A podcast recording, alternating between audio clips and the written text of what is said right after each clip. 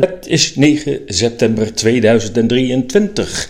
Dit is ESA's Radio Moddergat uit Berlijn.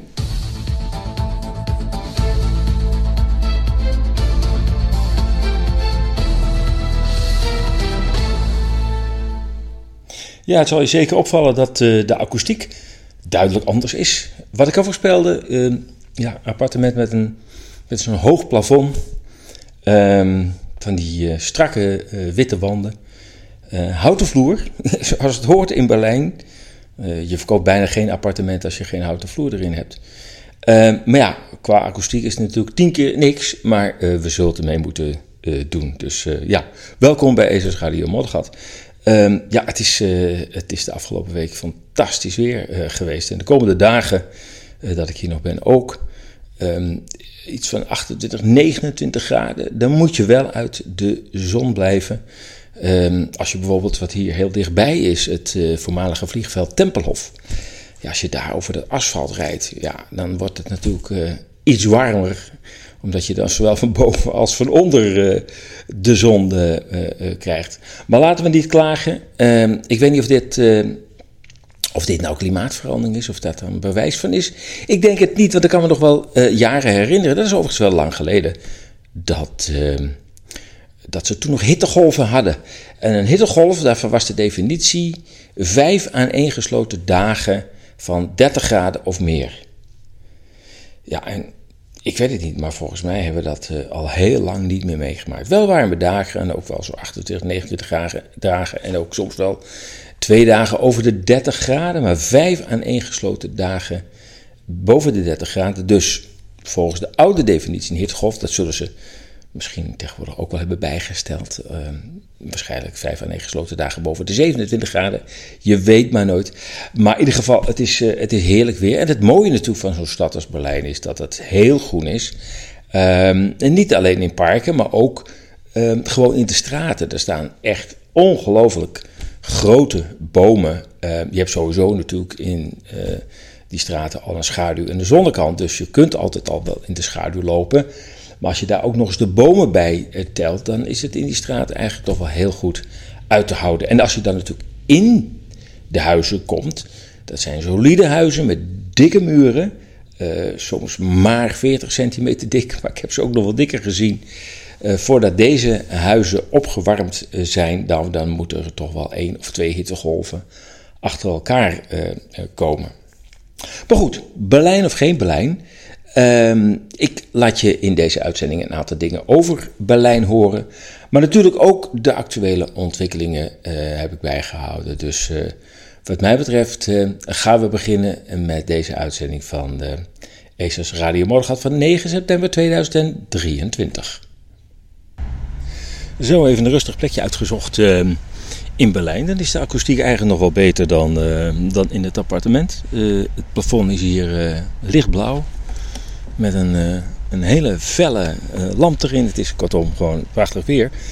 En uh, ja, je hoort natuurlijk wel wat stadsgeluiden op de achtergrond. Ik zit in een, ja, een voormalige begraafplaats. Ja, je zou zeggen, uh, kan het ook voormalig zijn? Ja, want ja, er staan nog steeds stenen op de hoeken die, die de nummers aangeven van de verschillende vakken. Ehm, maar ja, je ziet geen enkel graf meer op een enkele uitzondering na. Dus dat, dat kom je wel meer tegen in, uh, in Berlijn. En ja, op de een of andere manier uh, verdwijnen de graven, maar de bomen blijven staan. En het wordt dan, uh, het wordt dan een park. in dit geval niet het mooiste park. Het is nou ja, een beetje verwaarloosd, zou je kunnen zeggen. Het is, in de, het is ten zuiden van Tempelhof. ik ben nu op weg naar Muggelzee, altijd lekker groen, een beetje, zeker met die warme dagen. Eh, je hebt er wat bossen, je hebt er water. Um, dus uh, ja, fietsje gehuurd voor uh, 6 euro per dag. Ja, waar krijg je dat nog? Je moet wel een beetje zoeken natuurlijk, want je kunt ze ook voor 17 euro per dag uh, huren. Maar, ehm, maar dan, de, ja, ze zijn er nog wel waar je ze voor dit soort prijzen kunt, kunt huren. Ja, we nemen natuurlijk wel even de week door. Ehm, Berlijn of geen Berlijn. maar ja, wat mij betreft blijft het nog wel even in Duitsland. En dat is dat bericht, dat is natuurlijk een eigenaardig bericht. En dat gaat over uh, dat windmolens moeten wijken voor bruinkool. Ja, dat is natuurlijk een heel raar uh, uh, verhaal. Maar je zou kunnen zeggen dat die Duitse groene energiepolitiek aan het vastlopen is. Het was allemaal goed bedoeld. Wind en water zijn zogenaamd gratis en eeuwigdurend. Dus wat kan daar nou een fout zijn? En toch is dat, dat, dat denkraam is, is eigenlijk vals. Want ja, de zon schijnt wel gratis en de wind waait ook gratis. Maar om het van gratis wind en de gratis zon naar, um, naar je stopcontact te krijgen, dat is alles behalve gratis. Dat is, dat is heel kostbaar. En bovendien zijn er natuurlijk ook grondstoffen voor nodig. Um, die tamelijk zeldzaam uh, zijn. Um, waarschijnlijk nog zeldzamer dan olie en gas. Dus ja, volgens mij is dat concept niet helemaal goed doordacht. En zijn we iets te snel op uh, de wagen van deze vorm van uh, duurzame energie gesprongen. Maar goed, ja, wat is er nu aan de hand? Um, in de buurt van Aken heb je twee hele grote windgebieden van bruinkool. Dat, en, en, en ja, als je olie boort, dan gaat er een pijp in de grond en er staat er een stellage boven de grond. Uh, maar dat is het dan ook. Maar als je bruinkool gaat delven, dan moet je gewoon de hele, de hele omgeving gewoon afgraven. En soms wel tot 100 meter of nog dieper.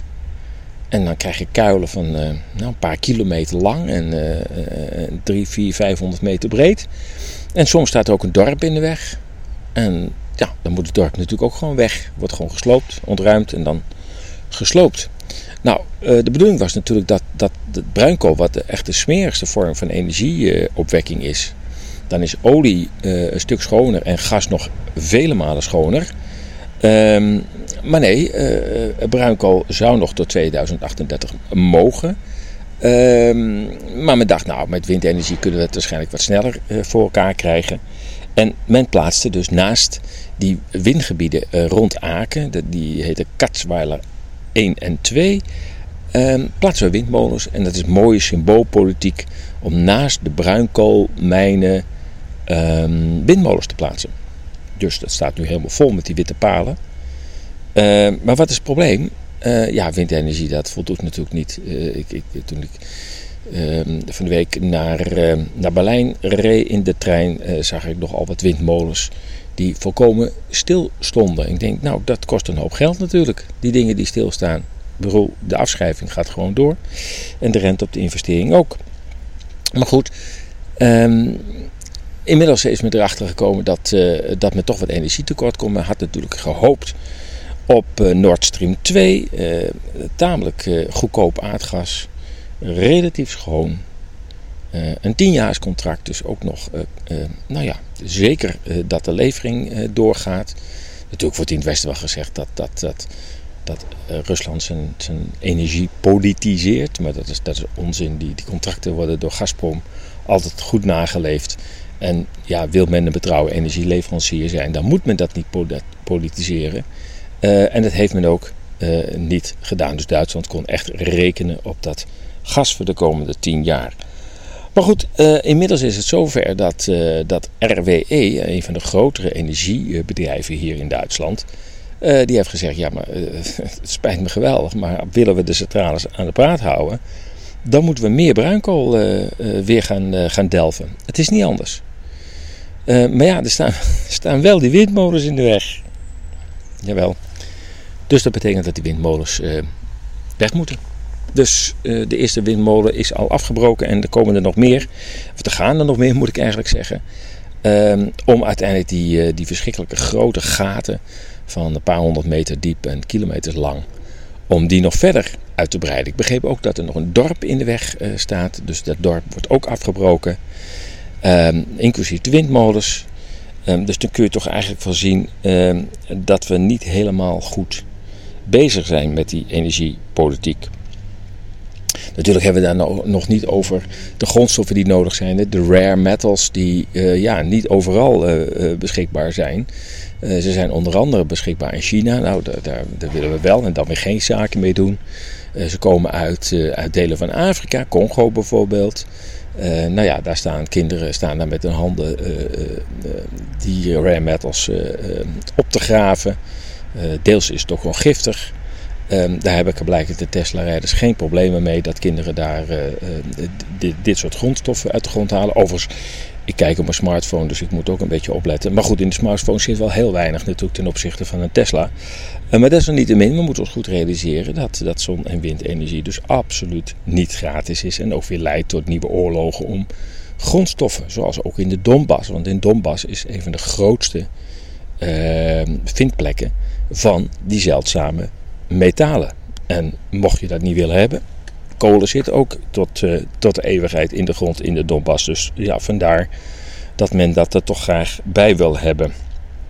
Ja, Duitsland wil de koploper zijn in duurzame energie, maar uh, inmiddels uh, breekt het ze heel hard op, want de, Duitsland deindustrialiseert. En dat heeft te maken met het feit dat ja, de energie niet alleen veel duurder is geworden, want het moet nu aardgas of eigenlijk LNG, dat vloeibare gas uit, uit, de Verenigde Staten uh, importeren.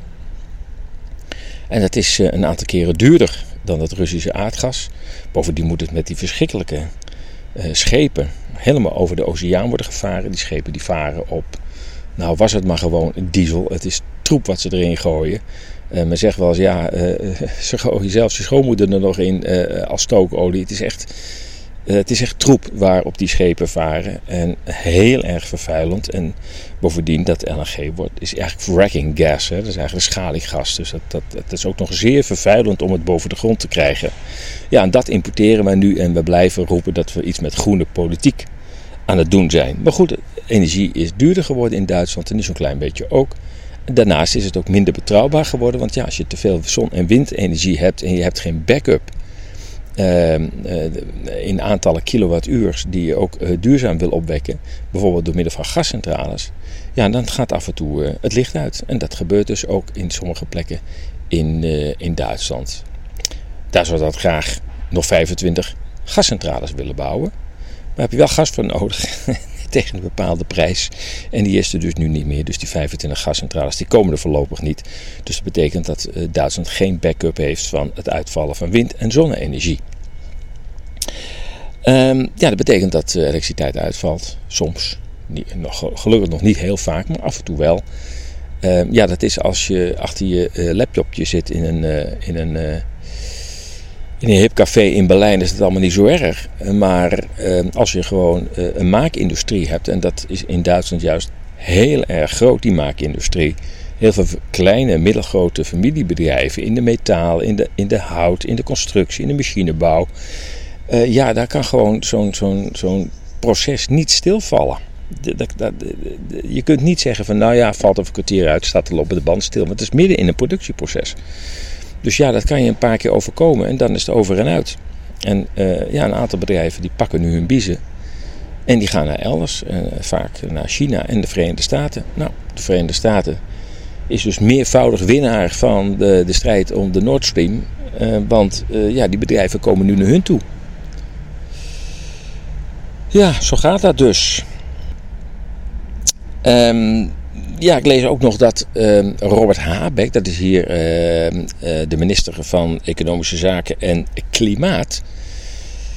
dat zijn nu echt tegenstrijdigheden geworden. Ehm, die, die heeft toestemming moeten geven om die windmolens natuurlijk in Katzweiler, bij Katzweiler af te breken. En dat heeft hij gedaan.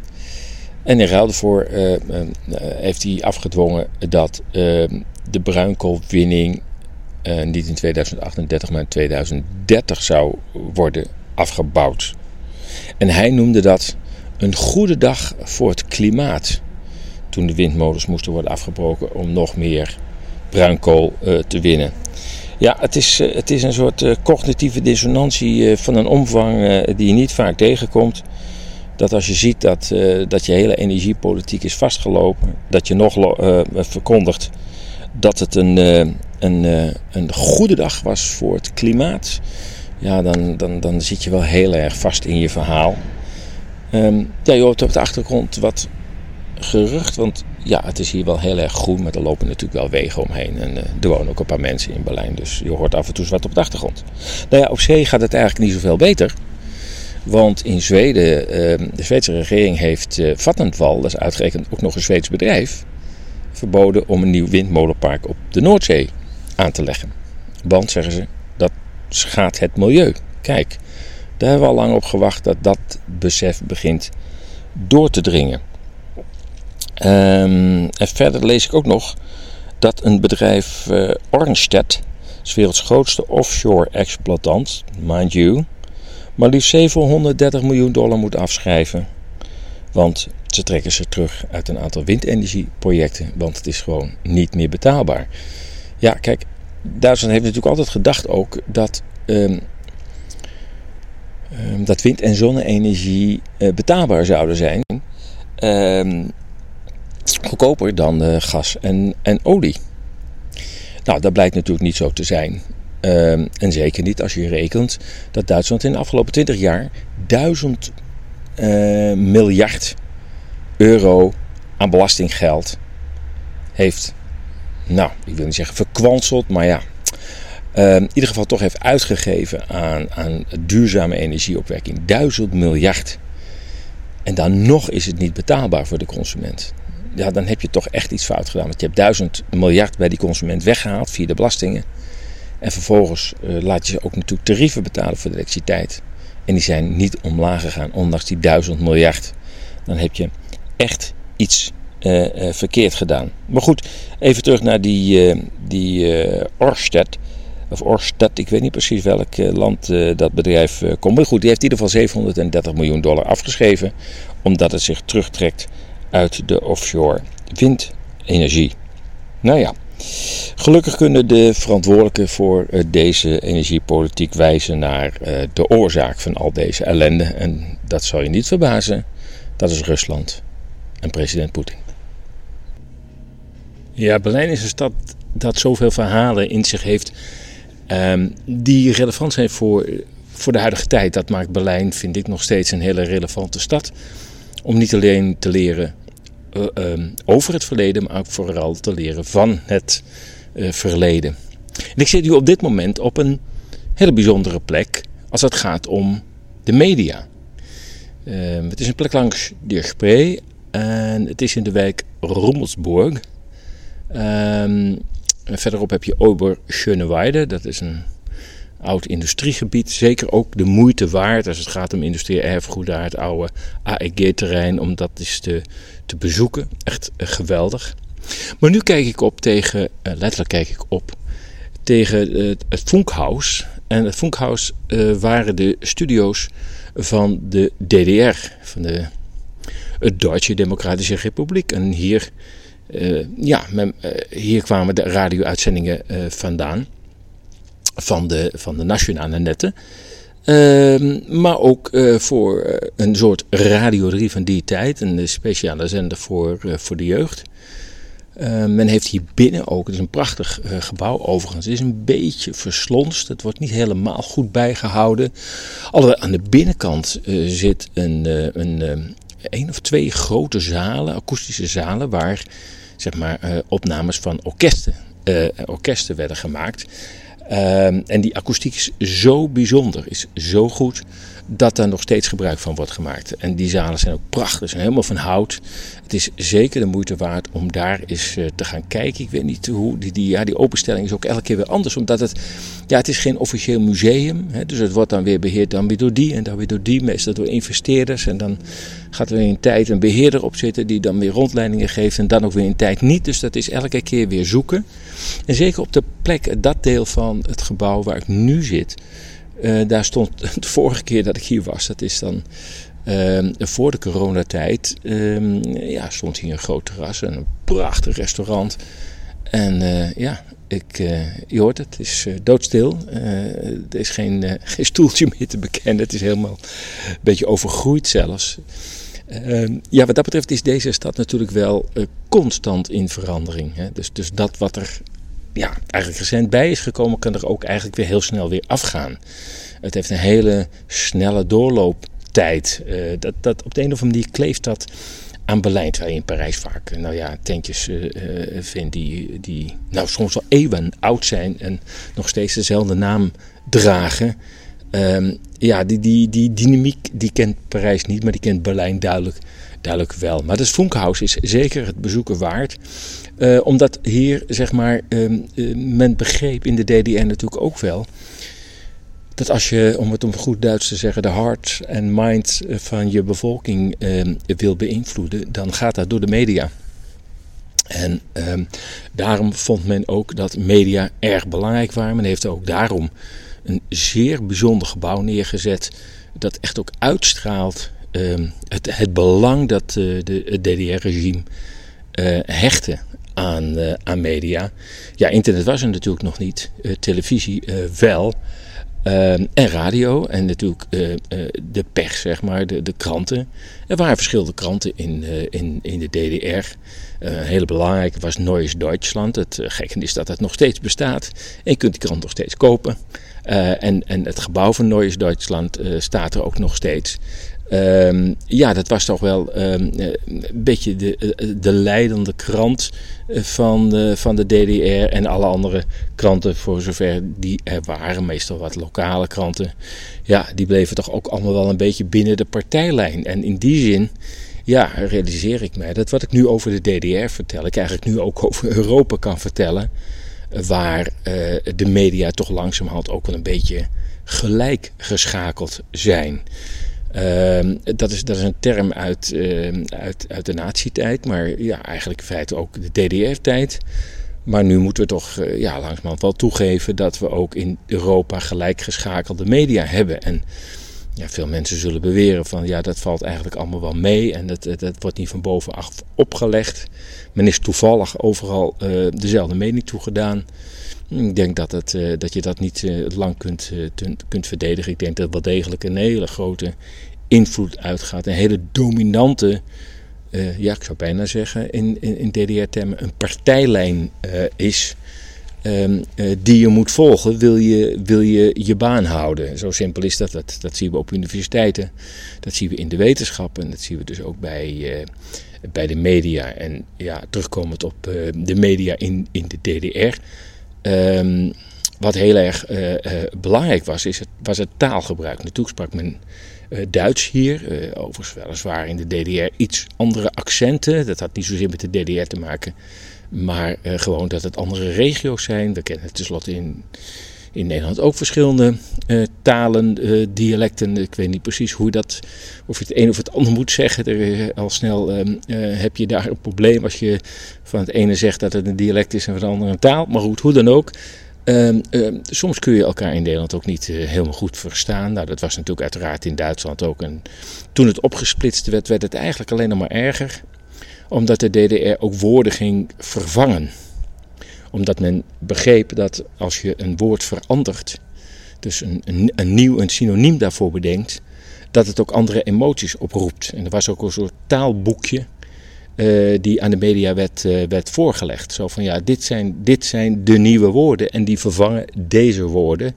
Waarmee zeg maar um, ja, de gedachten van de luisteraars en de kijkers en de lezers werd gestuurd. Alle media moesten zich uh, daaraan houden. En natuurlijk, ja, zoals de Berlijnse muur, werd, dat is een heel bekend voorbeeld toevallig, maar er zijn hele boekjes van, de, van dat soort woorden.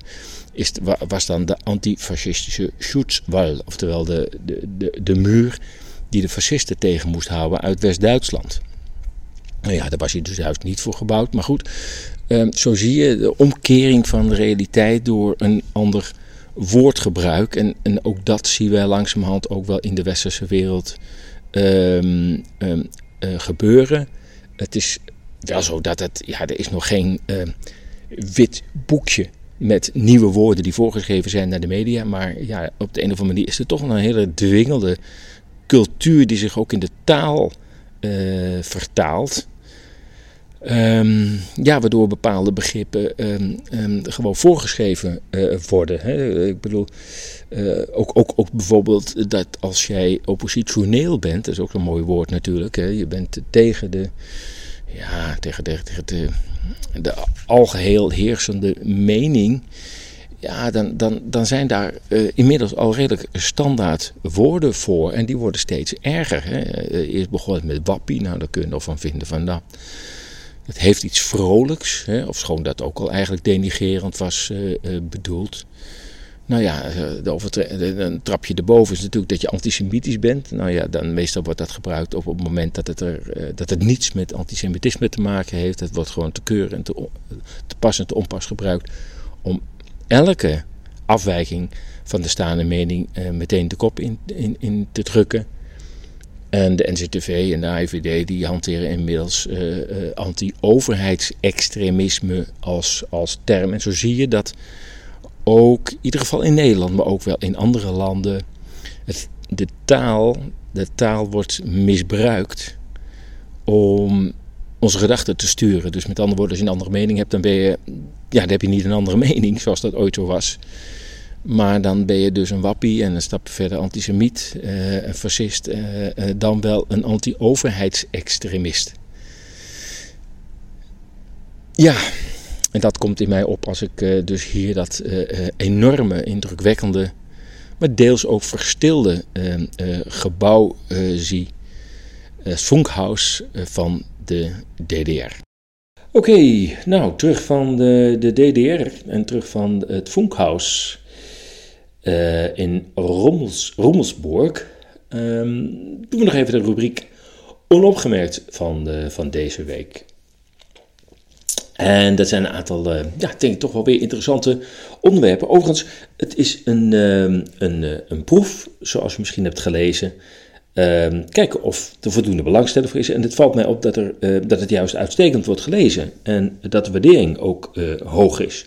Dus Um, ik denk dat ik daar maar mee door moet, uh, moet gaan. Elke vrijdag de rubriek onopgemerkt. Dat, maakt het voor mij ook wel leuk, want er zijn natuurlijk heel veel onderwerpen waarvan ik denk, ja, dat, moet, dat zou ik eigenlijk ook onder de aandacht willen brengen. Maar ja, je kunt niet overal over schrijven. Um, dus ja, zo ben ik op dit, dit idee gekomen van onopgemerkt, of de vrijdag. Dus ik zou zeggen, um, we gaan er lekker mee door.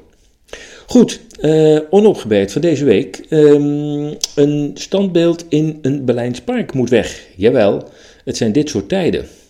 Het standbeeld van de vader van, de Duitse, van het Duitse turnen moet weg. Deze Friedrich Ludwig Jahn, uh, overigens uh, ook de naamgever van een gelijknamig stadion hier in de Berlijn, zou bij nader inzien antisemiet, nationalist, antidemocraat, mila, militarist antifeminist zijn geweest. Uh, dat eist het vrouwennetwerk in de naastgelegen wijk Neukölln.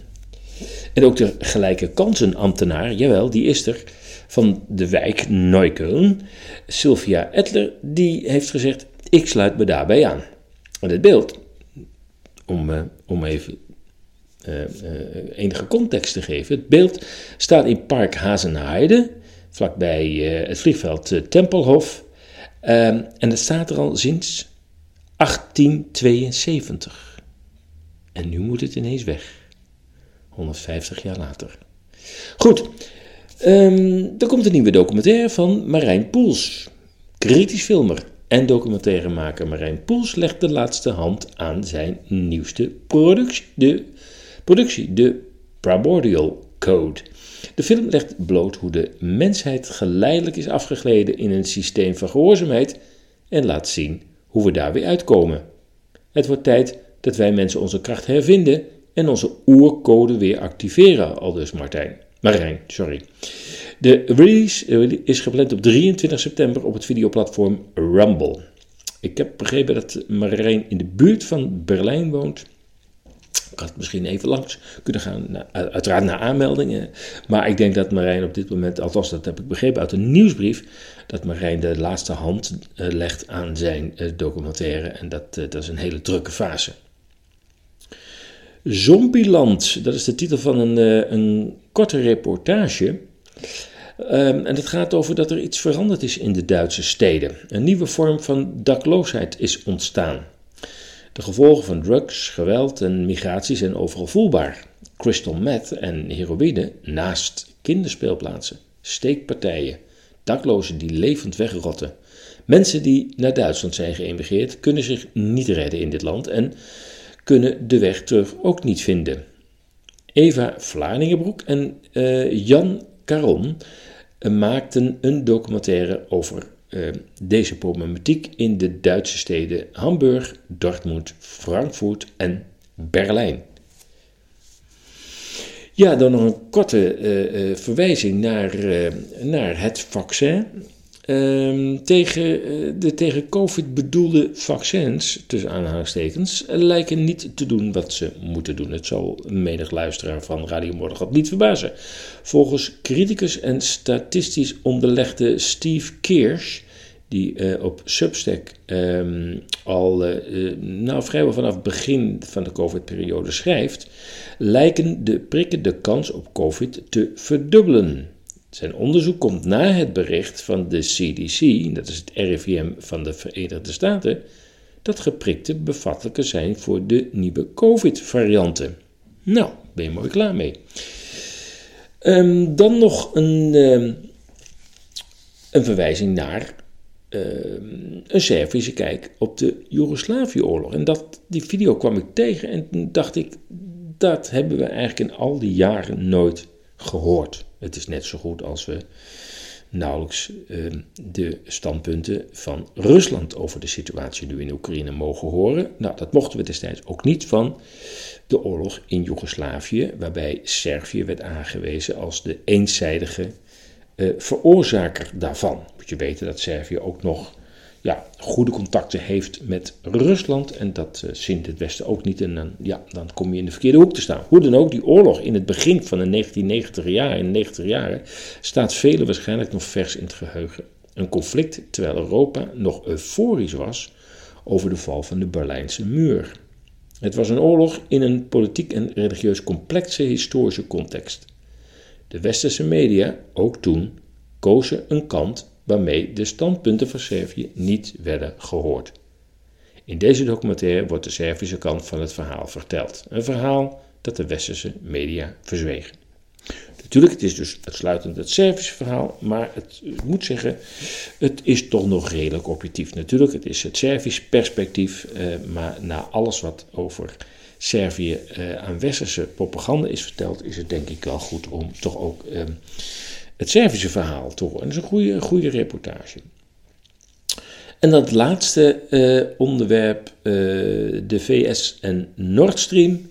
Er zijn nog mensen die menen dat de Russen hun eigen kip met gouden eieren hebben geslacht. Anderen suggereren zes mannen op een zeilboot. En na het zien van de video die uh, in de rubriek onopgemerkt staat, eh, rest er eigenlijk nog maar weinig twijfel. De Amerikaanse politiek vond in grote meerderheid dat Poetins pijplijn moest worden opgeblazen en wel snel. Nou, onder deze tekst in de rubriek ehm, vind je twee links. Eén naar de uitspraken van de Amerikaanse politici. Een hele rij van politici die zeggen: we moeten die bijblijning opblazen en wel snel. En een andere video die gaat over de drone-inspectie. Ik dacht van een zweet, als ik het goed heb. Uh, van de schade. Dus die is met een drone afgedaald. En uh, ja, dan kun je uh, de schade kun je in feite daar bekijken. Ik meen dat ik nog een onderwerp heb. Ik moet het even goed bekijken. Dus even kijken of ik dat al heb. Mm, ja, hier heb ik het. Dan zou ik het uh, bijna vergeten. Dat is namelijk het laatste. Dat financiële elites financieren activisten om tradities te ontmantelen. En uh, dat zegt het, het, het, Joodse blad Table Magazine. Een, een erg goed, echt een goede website, goede artikelen. En in dit geval um, ja, hebben ze een artikel over de, de situatie rondom ja, de hele, hele woke-agenda. En ja, overal zien we dat, dat onze politieke en culturele en financiële, financiële elite, schrijven zij, de activisten eh, financieren om tradities te ontmantelen. Dat is, dat is wat zij stellen. Terwijl vlaggen en slogans die radicale of seksuele identiteit vieren, trots worden getoond door de westerse regeringen en bedrijven, wordt openlijk uitingen van nationaal patriotisme door de establishment uh, uh, aan beide zijden van de Atlantische Oceaan als vulgair en onsmakelijk beschouwd. Sommigen in het Westen vrezen dat de golf van verwijdering van standbeelden, ik had het er net over in Berlijn, in Noord-Amerika en Europa zal leiden tot een heerschappij van een woke-Taliban. Nou, dat, uh, dat is nogal wat. Dat is een uh, aardige uh, term, zou ik, zou ik zeggen. Goed, ik, ik denk dat we langzamerhand er een eind aan moeten breien. Deze uitzending uit Berlijn van Radio Motorrad. Volgende week nog een keer vanuit Berlijn. Ook weer met korte reportages van plekken die ik heb bezocht. Dus volgende week ook even weer luisteren naar Radio Mollegat. Als je deze podcast waardevol vond, ondersteun dan ESAS met een donatie, een lidmaatschap of aankoop van een van de magazines of dossiers. Maak het bereik groter en deel deze podcast van Radio Moddergat op je social kanalen. Sinds kort zit dus Radio Moddergat, uh, ESA's Radio Moddergat uh, ook op um, Substack. esas.substack.com. Heel wat mensen hebben de overstap gemaakt van de, zeg, het volgen via Twitter of Telegram naar Substack. Dat is een van de weinige kanalen die tot op heden vrij is gebleven van censuur. Laten we hopen dat dat ook zo, zo blijft. Goed, verder kun je uh, volgen via de nieuwsbrief, RSS, Telegram en Twitter. En kijk voor meer opties, want die zijn er, op esas.nl. Volgende week komt de uitzending dus weer uit Berlijn. Ik wens je voor nu een goed weekend. Blijf waakzaam, blijf sterk en tot volgende week.